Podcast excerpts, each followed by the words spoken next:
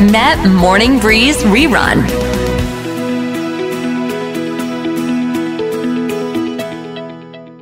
และสำหรับวันนี้นะคะเราจะมาพูดคุยกับหมอโอ๊กดรซิกแพคนั่นเองนะคะ เกี่ยวกับเรื่องของสารก่อมะเร็งที่คนไทยนั้นรับประทานแบบไม่รู้ตัวนะคะ หมอโอ๊กเนี่ยก็เป็นผู้เชี่ยวชาญเรื่องการปรับพฤติกรรมลดน้ำหนัก และการรักษาโรคเรื้อรังแบบไม่ใช้ยา และเป็นเจ้าของช่องสาระสุขภาพเวลเนสและชะลอวัยที่มีผู้ติดตามจากโซเชียลมีเดียหลากหลายแพลตฟอร์ม รวมกันแล้วกว่า 2 ล้าน followers เลยนะคะ สวัสดีหมอโอ๊กค่ะ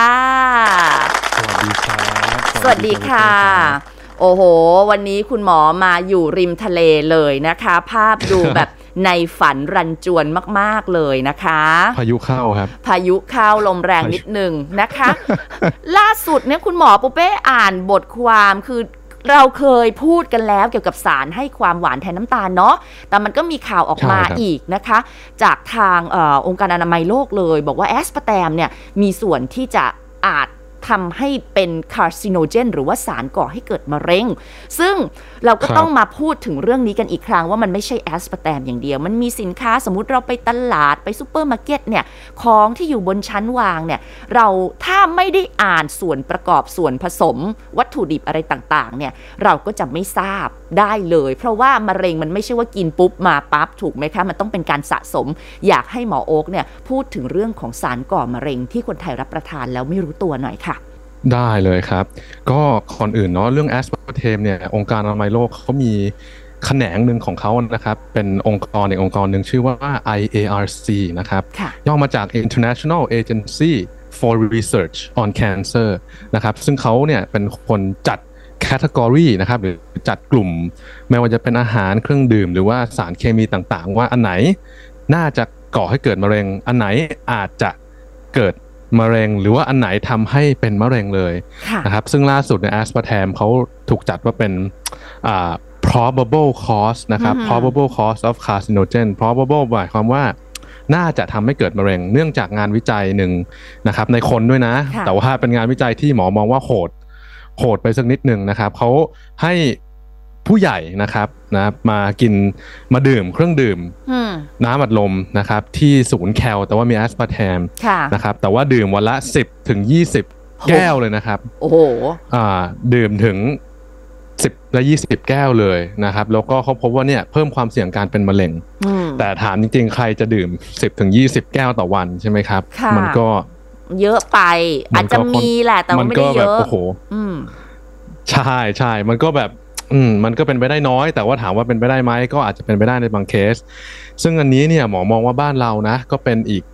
อีกเครื่องดื่มหนึ่งที่ดื่มกันเยอะนะครับ แต่ค่ะไม่เยอะที่สุดค่ะนะครับไม่เยอะที่สุดไม่ได้กินเยอะที่สุดอืมนะบ้านเราจะชอบอะไรนะครับ บ้านเราจะชอบ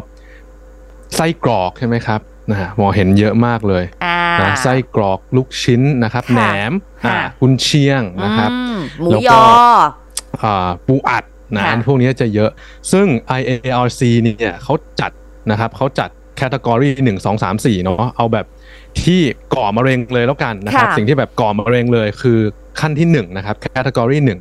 หรือภาษาหมอเรียกว่า carcinogenic ค่ะ นะครับ carcinogenic คือก่อมะเร็งเลยนะ คือค่ะไม่ใช่ว่าอาจจะก่อหรือน่าจะก่อ อันนี้คือก่อเลยค่ะนะครับ ซึ่งเขามีอยู่ประมาณ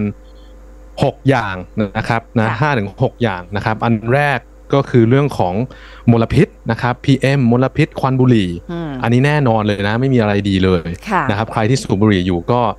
บุหรี่เนี่ยทำให้เป็นมะเร็งล้านเปอร์เซ็นต์นะครับ หลายมะเร็งเลยเหล้านะครับ อีกอันหนึ่ง alcoholic beverages นะครับค่ะไม่ว่าจะเป็นไวน์แดงหรือไม่ไวน์แดงเนาะนะครับ ก็บางคนก็คิดว่าเอ้ยดื่มไวน์แดงแล้วจะดีทุกอย่างก็ค่ะจริง ๆ ก็เป็นสารก่อมะเร็งเหมือนกัน แต่อืมอาจจะแบบแย่น้อยที่สุดค่ะนะครับ อาจจะมีประโยชน์กว่าอย่างอื่น แสงอาทิตย์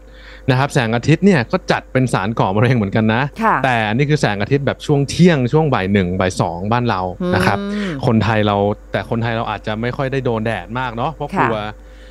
กลัวผิวสีเข้มนะครับค่ะเรื่องของอันที่คนไทยเราชอบมากๆดีเจบุฟเป้ครับแล้วหมออยากจะฝากงานวิจัยประมาณ 5 งานวิจัยก็คือเรื่องของ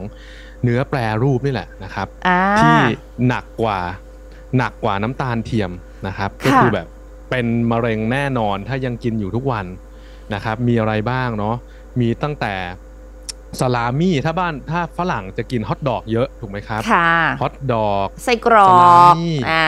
บ้านเราก็มีหลากหลายเนาะเบคอนโบโลนาแล้วแต่ชื่อที่เขาจะเรียกแหละมีเยอะแยะ เอาเป็นว่าเนื้อสัตว์ที่มันไม่เหมือนกับตอนเราซื้อแล้วมาหั่นมาสับเองนะคือมันแปลเป็นหลาย ๆ รูปแบบใช่ไหมคะ ใช่ครับ ก็คือจริง ๆ ต้องเรียกว่าเป็นเศษเศษเนื้อสัตว์ดีกว่าอืมนะครับ เพราะว่าเขาไม่ได้ ไม่ได้เอา part ที่ดีมาทำให้เรานะถ้าเพื่อนๆที่ฟังอยู่นะครับ ลองไป search ว่าการทำไส้กรอกนะหรือว่าการทำแฮม การทำหมูยอเนี่ยแล้วจะสยองนะครับเพราะว่าเขาเอาเศษที่แบบไม่ได้ขายกันได้แล้วเนี่ยก็เอามายำกันใส่มีแป้งผสมมี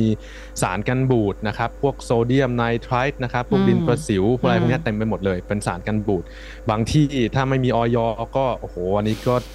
อันตรายแบบฉับพลันได้ค่ะนะครับแต่ ไม่ได้บอกว่าเฮ้ยท่านกิน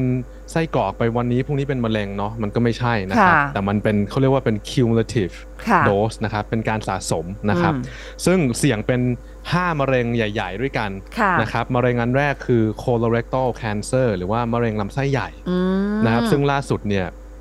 อ่าเพิ่งเป็นข่าวเองเนาะดีเจบุฟเฟ่ครับค่ะที่อ่าจ่าหัวหน้าทีมของหมูป่าเนี่ยนะครับที่ที่ไปช่วยน้องหมูป่าเนี่ยอ่าค่ะท่านเองท่านก็ผู้ว่าเพิ่งเสียชีวิตไปจากค่ะค่ะ มะเร็งลำไส้ใหญ่ค่ะนะครับด้วยอายุเพียงแค่ 50 ปลายๆเท่านั้นเองค่ะนะครับซึ่ง IARC เนี่ยเขาจัดว่าถ้าคุณกินไส้กรอกหรือว่าเนื้อแปรรูปทุกอย่างนะครับวันละอ่า50 กรัมนะครับนะเพิ่มความเสี่ยงนะครับ เพิ่มความเสี่ยงการเป็นมะเร็งลำไส้ใหญ่ 18%อืมนะครับวันนี้คือมะเร็งอันแรกนะครับค่ะอันที่ 2 คืออาจจะไม่ใช่มะเร็งแล้ว แต่ว่าเป็นเรื่องของโรคหัวใจค่ะนะครับเขาบอกว่าทุกๆ 50 กรัมที่เรากินเนื้อแปรรูปอืม 50 กรัมนี่ครึ่งขีดนะค่ะน้อยนะ ไม่เยอะนะครับค่ะไม่เยอะเลยนะ ทุกๆ ครึ่งขีดหรือ 50 กรัมที่เรากินเนี่ย เพิ่ม incidence of heart failure หรือว่าเพิ่มอุบัติการณ์การเกิดหัวใจล้มเหลวนะครับโอ้8%นะครับค่ะในคนที่ไม่เคยเป็นมาก่อน แล้วในคนที่เป็นอ่าหัวใจล้มเหลวอยู่แล้วเนี่ยค่ะเพิ่มการตาย 38%อื้อหือนะครับ อ่า นะ เรื่องของ เพิ่มอัตราการเสียชีวิตด้วยนะครับค่ะมีงานวิจัยหนึ่งของ National Cancer Institute นะครับ บอกว่ามีประชากร 5 0 0 0 0 0 คนนะครับ ที่กิน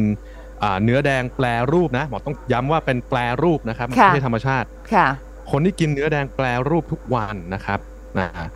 มีโอกาสที่จะเสียชีวิตมากกว่าคนที่ไม่กินถึง 30%เลยนะครับอืมเขาเก็บข้อมูลอันนี้ 10 ปีด้วยกันค่ะนะครับอ่าแค่เรากินทุกวันนะ ในเวลา 10 ปีค่ะ นะครับหนึ่งใน3ตายเร็วขึ้นอืมพูดง่ายๆนะเอค่ะอน่าตกใจนะครับค่ะเรื่องของมะเร็งต่อมลูกหมากนะครับ prostate cancer สำหรับคุณผู้ชายนะครับเขาบอกว่า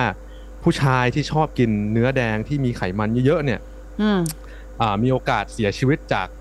มะเร็งต่อมลูกหมาก ครึ่งต่อครึ่งเลยนะครับ เมื่อเทียบกับกลุ่มคนที่ไม่ได้บริโภคค่ะเนาะอันสุดท้ายอันนี้เป็นคุณผู้หญิงแล้วนะครับ อันนี้งานวิจัยจาก Harvard University นะครับค่ะเขาบอกว่า ผู้หญิงที่กินเนื้อแดงนะครับ แล้วก็กินอ่ากินเยอะๆเลยนะกินทุกวันนะครับ มีโอกาสเป็นมะเร็งเต้านมอืมนะครับ มีโอกาสเป็นมะเร็งเต้านม มากมากกว่าคนที่ไม่กินนะครับค่ะมีหนึ่งพันทุกๆหนึ่งพันคนเนี่ยจะมีประมาณ7คนนะครับอืมที่เป็นมะเร็งเต้านมนะครับ เก็บโอ้ข้อมูลประมาณ 20 ปีค่ะถามว่าเยอะไหมก็ประมาณ 0.7%ค่ะนะครับ 0.7%ที่เป็นมะเร็งเต้านม ก็ไม่เยอะแต่ ถ้าเราตีเป็นประชากรล้านคนเนี่ยค่ะก็คือเป็นโอ้โห6,800คนเลยนะค่ะถ้าตีเป็น10ล้านคนก็เป็นเท่าไหร่68,000คนอืมนะครับ ก็ถือว่าไม่น้อยเลยนะครับค่ะดังนั้นเนี่ยอันเนี้ยเป็นหนึ่งในอาหารแฝงที่บ้านเราอาจจะบริโภค แล้วคิดว่าอาจจะไม่เป็นอะไรอืมนะครับ แต่หมออยากจะฝากว่าจริง ๆ เป็นหลายเรื่องเลยค่ะนะครับนะก็คือเรื่องของมะเร็งโรคหัวใจ แล้วก็โรคจริงๆโรคไขมันในเลือดด้วยนะค่ะนะครับเพราะว่ามันเป็นไขมันที่ไม่ค่อยดีแล้วนะครับอืมครับคือปฏิเสธไม่ได้ว่าอ่เรื่รอสงของชามะติเร็งมันเนาะอจร่ริองยๆยังมีอีกเยอะอืมนะครับ หมอได้พูดไว้ในไลฟ์ของหมอนะครับค่ะในเพจหรือว่าจริง ๆ เราเหมือนเราจะเคยพูดกันค่ะเรื่องมะเร็งไปแล้วด้วย ใช่ใช่ไหมครับ น่าจะค่ไม่รู้ว่าปี 2 ปีที่แล้วค่ะ นะครับใครอยากจะเจาะลึกก็สามารถไปฟังได้นะครับใน Med Podcast ค่ะหรือจะในเพจ YouTube ค่ะ Facebook ของหมอค่ะนะครับฉะนั้นอยากถามคุณหมอนะคะว่าอะสำหรับเนี่ยคุณผู้ฟังก็พิมพ์มาว่าอ้าวไส้กรอกต้องงดแล้วพอพูดถึงไส้กรอกเนี่ยคือ ตอนพวกเราเด็กๆเนี่ยมันเป็นภาพจำใช่ไหมว่ามื้อเช้าก่อนไปโรงเรียน ในยุคปูเป้เด็กๆเนี่ยความเป็นอาหารฝรั่งอะไรก็เริ่มมีอิทธิพลต่อเมืองไทยใช่ไหมคะขนมปังปิ้งไข่ดาวไส้กรอกแฮม หรือแม้แต่ปัจจุบันนี้ที่เราไปพักโรงแรมหรืออะไร มันคือเป็นเหมือนมื้อเช้าที่เป็นภาพจำสำหรับเรา แต่พอพ่อแม่ผู้ปกครองมาฟังคุณหมอพูดอย่างนี้อ้าวตายแล้ว เราให้ลูกเนี่ยกินใส่กรอกเอยหรือว่าอาจจะเป็นนักกงนักเก็ตไก่อะไรอย่างเงี้ย ซึ่งมัน มันเป็นการแปรรูปนึกภาพเนื้อสัตว์ที่มันไม่ไม่ปกติอะฮะที่มันแบบเป็นลูกชิ้น เป็นกลมๆเอ่อต้าหูปลาหรืออะไรก็ตาม คือมันแปรรูปหมดแล้ว แล้วเราก็ไม่ได้สามารถที่จะมาดูรายละเอียดปลีกย่อยหยุมหยิมว่าเขาใส่ไอ้พวกสารเติมเต็มอ่าสารกันบูดหรืออะไรอย่างเงี้ยเยอะแยะมากมาย ฉะนั้นมื้อเช้าคุณหมอแนะนำสำหรับคนที่เร่งรีบที่จะไปเรียนไปทำงานเตรียมอาหารให้ลูกเนี่ยถ้าไม่ใช้พวกไส้กรอกหรือว่าแฮมหรืออะไรที่มันแปรรูปเนี่ยทำยังไงดี จะได้แบบประหยัดเวลาอ๋อโอเค คืออาจจะต้องจะต้องเตรียมตัวนิดนึงนะครับค่ะกับคืนก่อนหน้าก็ได้นะครับค่ะเพราะว่าจริง ๆ แล้วมันต้อง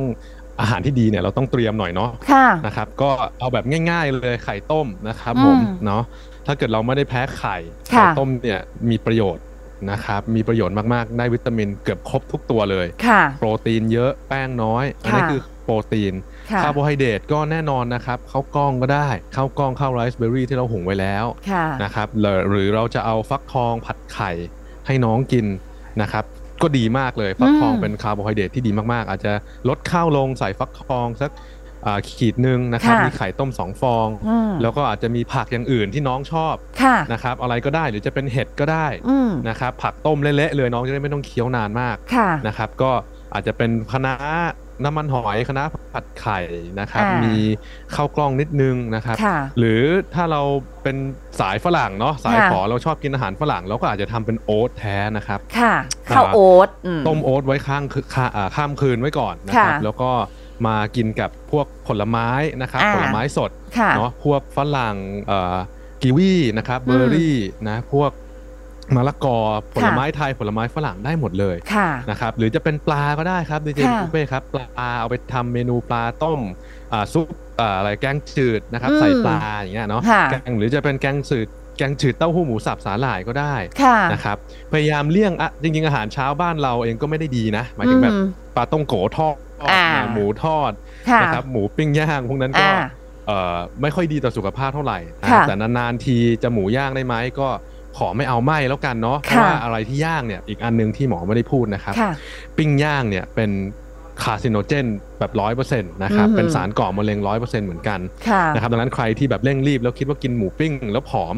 คือมันผอมนะค่ะเพราะว่ามันไม่ได้ทอดนะครับค่ะก็เป็นโปรตีนที่ดีแต่ว่าอ่ามันมีของที่มันไหม้ที่มันเกรียมนะครับหรือถ้าเราเป็น plant based เราเป็นเจ เราอาจจะอ่า ทำหุงหรือต้มถั่วนะครับ ถั่วหลากชนิดอ่านะครับถั่ว lentilถั่วค่ะคินนัว ถั่วลูกไก่ค่ะนะครับอ่าพวกเนี้ยต้มไว้ข้ามคืนกินแทนข้าวอืมนะครับ แล้วก็มากินกับปลากับน้ำซุปกับแกงจืดค่ะนะครับหรือกับต้มยำอะไรก็ได้ค่ะคีย์เลยคีย์เลยเจ๊เป้ครับ คือค่ะการเตรียมตัวล่วงหน้าก่อนอืมเพราะว่าหมอก็เข้าใจว่าจะเร่งรีบเนาะจะให้มาทำอาหารแบบเยอะแยะตอนเช้าอ่าเลย มันก็บางบ้านก็อาจจะทำไม่ได้ค่ะนะครับ ดังนั้นหัวใจเลยคือการเตรียมตัวล่วงหน้าก่อนหน้าอืมนะครับค่ะอาจจะเตรียมไปเสร็จแล้ว แล้วก็เอามาอุ่นอุ่นใหม่ในกระทะหรือในหม้ออ่าอ่าแกงหม้อต้มอะไรก็ได้ค่ะนะครับถ้าไม่อยากใช้ไมโครเวฟค่ะนะครับเพราะว่าบางคนก็ไมโครเวฟก็อาจจะไม่ค่อยดีนะครับอืมเนาะค่ะครับก็ถือว่าได้รับความรู้ไปเยอะเลยนะคะ อยากจะรู้อะไรเพิ่มเติมเข้าไปติดตามเพจที่เห็นบนแบนเดอร์หน้าจอนี้ได้หมอโอ๊กดรซิกแพคนั่นเอง วันนี้ขอบคุณคุณหมอมาก ๆ เลยนะคะ